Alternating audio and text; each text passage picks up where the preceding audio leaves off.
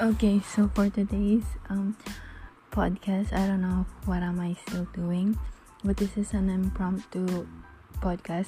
English is not my first language. Uh, my first language is Tagalog, and I can say that I'm not good at expressing myself in English.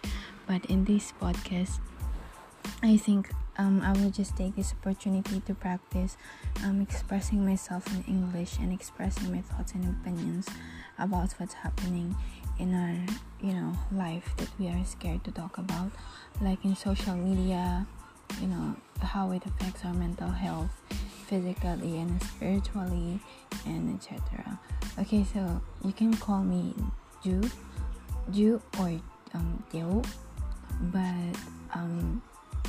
yeah it's not my real name. It's just my nickname here in house. Eh, it's my real name. Yeah it's my real name. But um yeah um okay i'm still starting so i don't know what i'm supposed to do. But yeah bye bye